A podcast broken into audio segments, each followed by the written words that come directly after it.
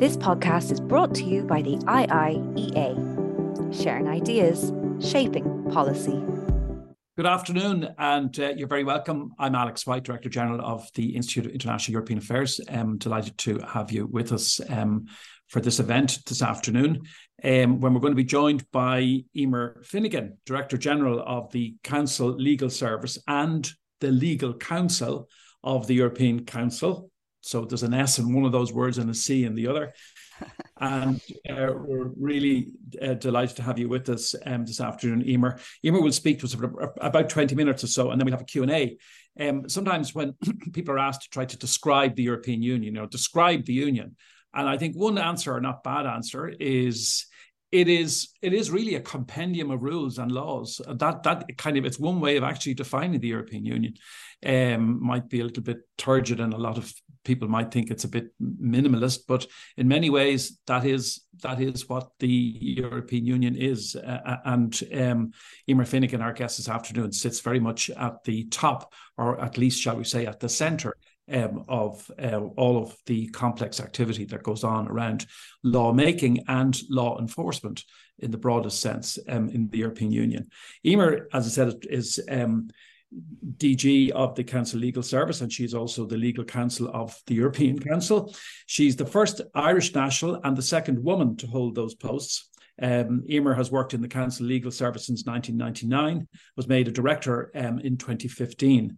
As such, um, or in that role, she was responsible for legal issues in the competitiveness, environment, uh, and transport, telecom, and energy councils, um, of which I was um, privileged to be a member myself at one point. Uh, and for legal issues concerning employment, social affairs, education, agriculture, and fisheries, really the whole kind of gamut of um, the competencies of the European Union as we're familiar with it.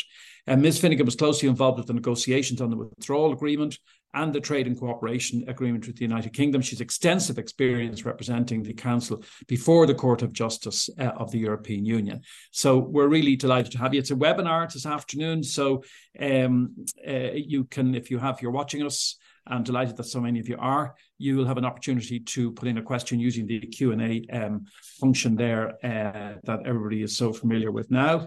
Um, there's some other housekeeping um, uh, um, points that I tend to forget at this point. But one most important one is that if you're asking a question, try and keep it pithy and clear so we can read it before we actually mouth it and uh, say who you are. Give us your designation if you have one, um, please, if you're going to ask a question. But without any further delay, um, Emer Finnegan, you're really welcome to the IIEA this afternoon, and the floor is yours.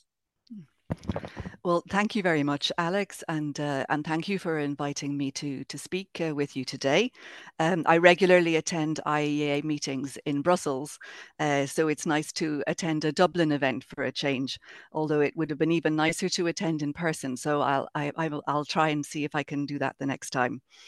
Um, so I was asked to speak on a on a really interesting and uh, and a complex topic uh, in my address uh, for my address to you today um, about how European law has been used to address uh, Russia's invasion of Ukraine and uh, how the legal service assists uh, the two institutions that it serves, the Council and the European Council, in responding to other major um, political challenges for the EU. Um, so, uh, so indeed, I'll I'll make some remarks, and then obviously, as you said, uh, happy to take some some questions from the listeners. Um, so, as you know, of course, uh, tragically, it's been more than a year and a half now since Russia since Russia began its uh, full scale invasion of Ukraine in the morning of the 24th of February 2022. I think we all remember that moment. We know where we were when that happened, and the news hit the the screens. Um, on the very same day, the European Council met and it condemned in the strongest possible terms the Russian Federation's unprovoked and unjustified military aggression against Ukraine. And it has remained seized of the matter ever since, uh, most re- recently in the statement that was issued um, at the informal meeting of the members of the European Council, which was in uh, Granada last week, which I attended. And there the leaders reaffirmed that the Union will continue to support Ukraine and its people for as long as it takes. And throughout the conflict, the European Council has sent clear, consistent, and, and coordinated messages in support of Ukraine. Uh, the members of the European Council, as you know, of course, that's the, the heads of state or government, plus the president of the Commission and uh, the president of the European Council. Um, they have defined the general um, political directions of union policy on this terrible conflict uh, in accordance with, with the role of the European Council. And it's going to provide some, some further guidance in its next formal meeting in Brussels, which is due a little bit later this month. Um, in the, my remarks today, I thought I would, uh, however, concentrate a little bit more on the, the legal developments uh, that have occurred in the in the other institution which we assist, uh, the Council of the EU, which um, I, I, see is is often still informally ca- called the Council of Ministers. It's not its official name anymore, but it's still quite descriptive. And I think this the uh, the union has has shown and the council has shown that it can face this enormous political challenge uh, with with creativity and with determination. And this has been demonstrated by the many legal acts which the council has adopted. Uh, in many cases, the council has um, had the capacity to act alone, uh, but in certain cases, it also acts obviously as as co-legislator with the European Parliament. Now, obviously, acting in the face of political challenges poses uh, legal challenges because it's often in times of crisis that the union has to take unprecedented action. And the union has to find some way of rising to these new challenges. And this, in turn, is challenging for, for we lawyers uh, because, of course, we rely on, on precedent and we rely on our established legal, legal frameworks but it's particularly at those moments that I think that our work is very important. Um, political re- priorities require us to to innovate, um, but we always um, do that while recalling our basic values. And in particular, there I'm thinking of the rule of law, which, as you know, is one of the the values on which the union is founded, and um, this for us means that all action taken, even in times of crisis, respects the principles of principle of legality. We must respect the treaties, the general principles of law, fundamental rights as protected under the Charter, and the applicable procedural requirements so that acts are validly adopted and can withstand challenge before the Court of Justice of the European Union in Luxembourg. We are an independent service. I think it's important to stress that, and we act in complete impartiality. Uh, we are aware of the political context in which we operate, but we, as the as the legal service, are concerned only with the legality of the acts adopted and with the um, drafting quality of those acts.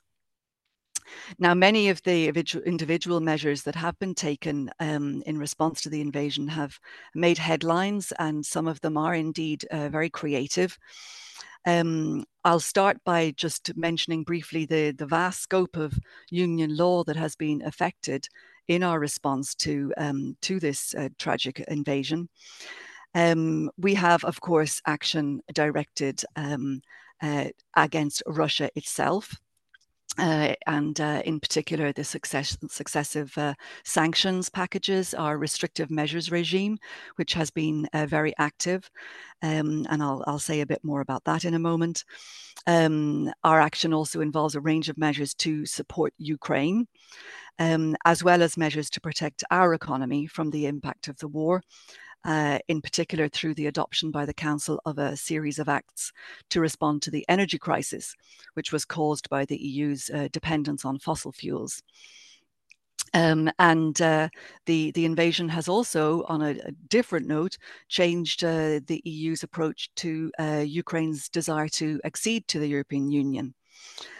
Um, so um, I'll also come back to the to the energy acts in a, in a moment and to one or two other points. Um, but still, more generally speaking, um, we have used, um, uh, for example, our um, our traditional trade instruments in order to support Ukraine by facilitating its access to our internal market through the adoption of a range of autonomous uh, trade measures, so as to eliminate tariffs on their imports into the EU. Um, and this is in addition to the market access which was already being granted through the EU's association agreement with Ukraine, which includes uh, already a deep and comprehensive free trade agreement. We are providing uh, macro financial assistance. Um, those are acts adopted in co-decision in order to support the economy of uh, Ukraine and other assistance to facilitate its development um, Ukraine had already started to participate in various union programs. Um, under Erasmus Plus, for example, the union was already providing support for the, the schooling of Ukrainian children. And participation in the, the sectoral programs generally has been stepped up since the war began. And the union is providing assistance specifically to support Ukraine's armed forces. And I'll say an, uh, a little bit more about that in a moment. Um, now, obviously, as you know very well in, in Ireland, and it's the case for, for all member states, um, the member states have welcomed a very large number of uh, Ukrainians fleeing the war as well. And um, it's worth noting that there the council put in place um, uh, and in fact activated for the very first time the mechanism concerning temporary protection, um, which um, which uh, stems from the Basic Act, the Temporary Protection Directive, which was adopted way back in 2001. Um, and that drew um, on the experiences concerning persons uh, displaced by the conflict in former Yugoslavia. Um, and so, in, in, that that crisis way back then, um, led us to put a, fl- a framework in place, uh, which is what we have uh, drawn on now. And, uh, and in fact, the council is just on the point of deciding that the specific measures for displaced uh, persons are going to be extended until March 2025 uh, to give some um, uh, some predictability to the situation.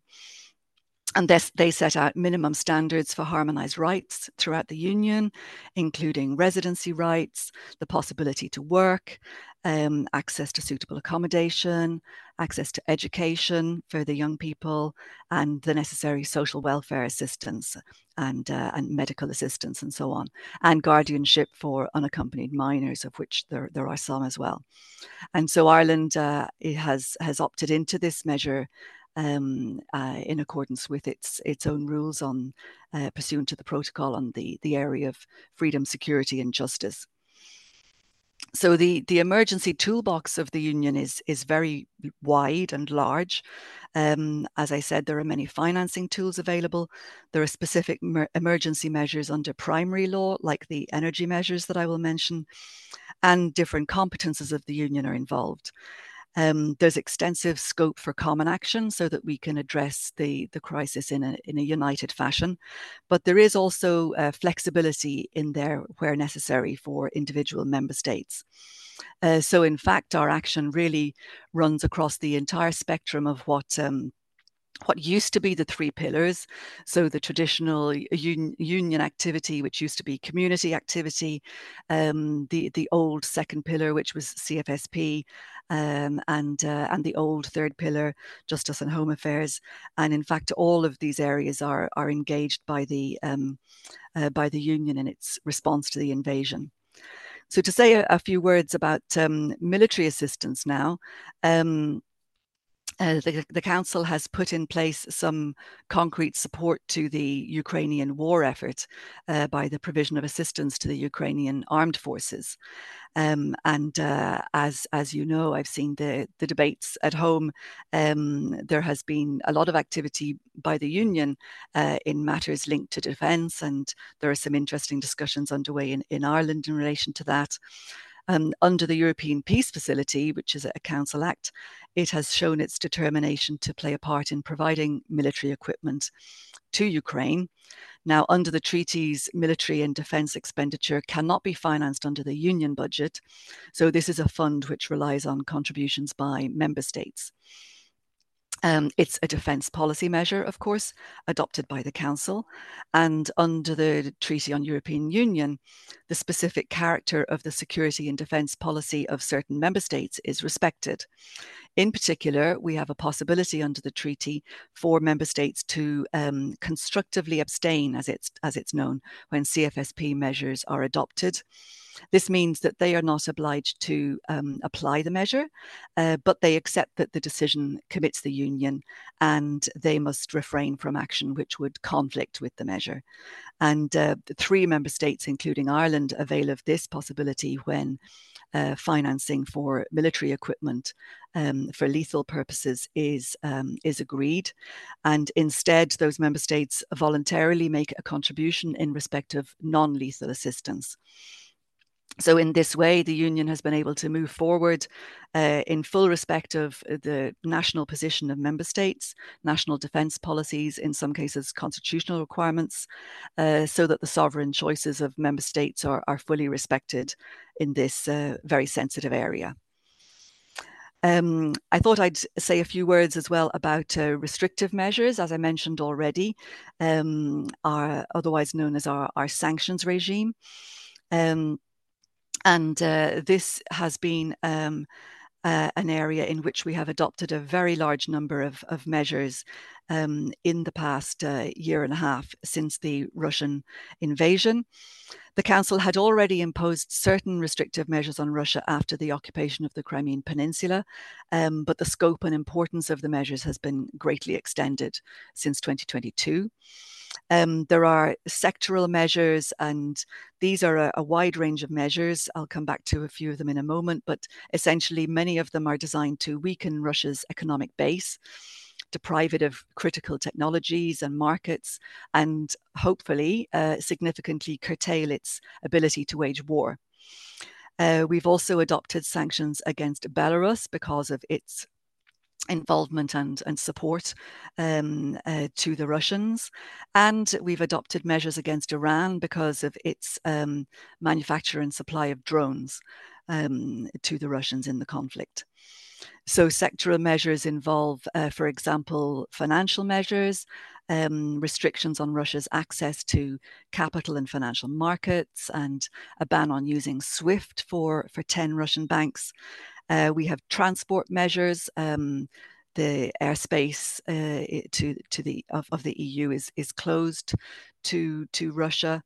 Um, there are road restrictions as well, maritime transport restrictions.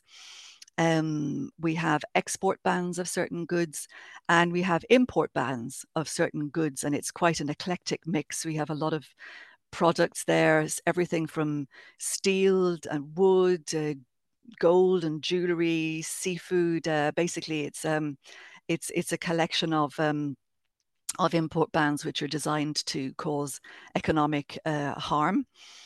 Um, and we even have a ban on the provision of certain services.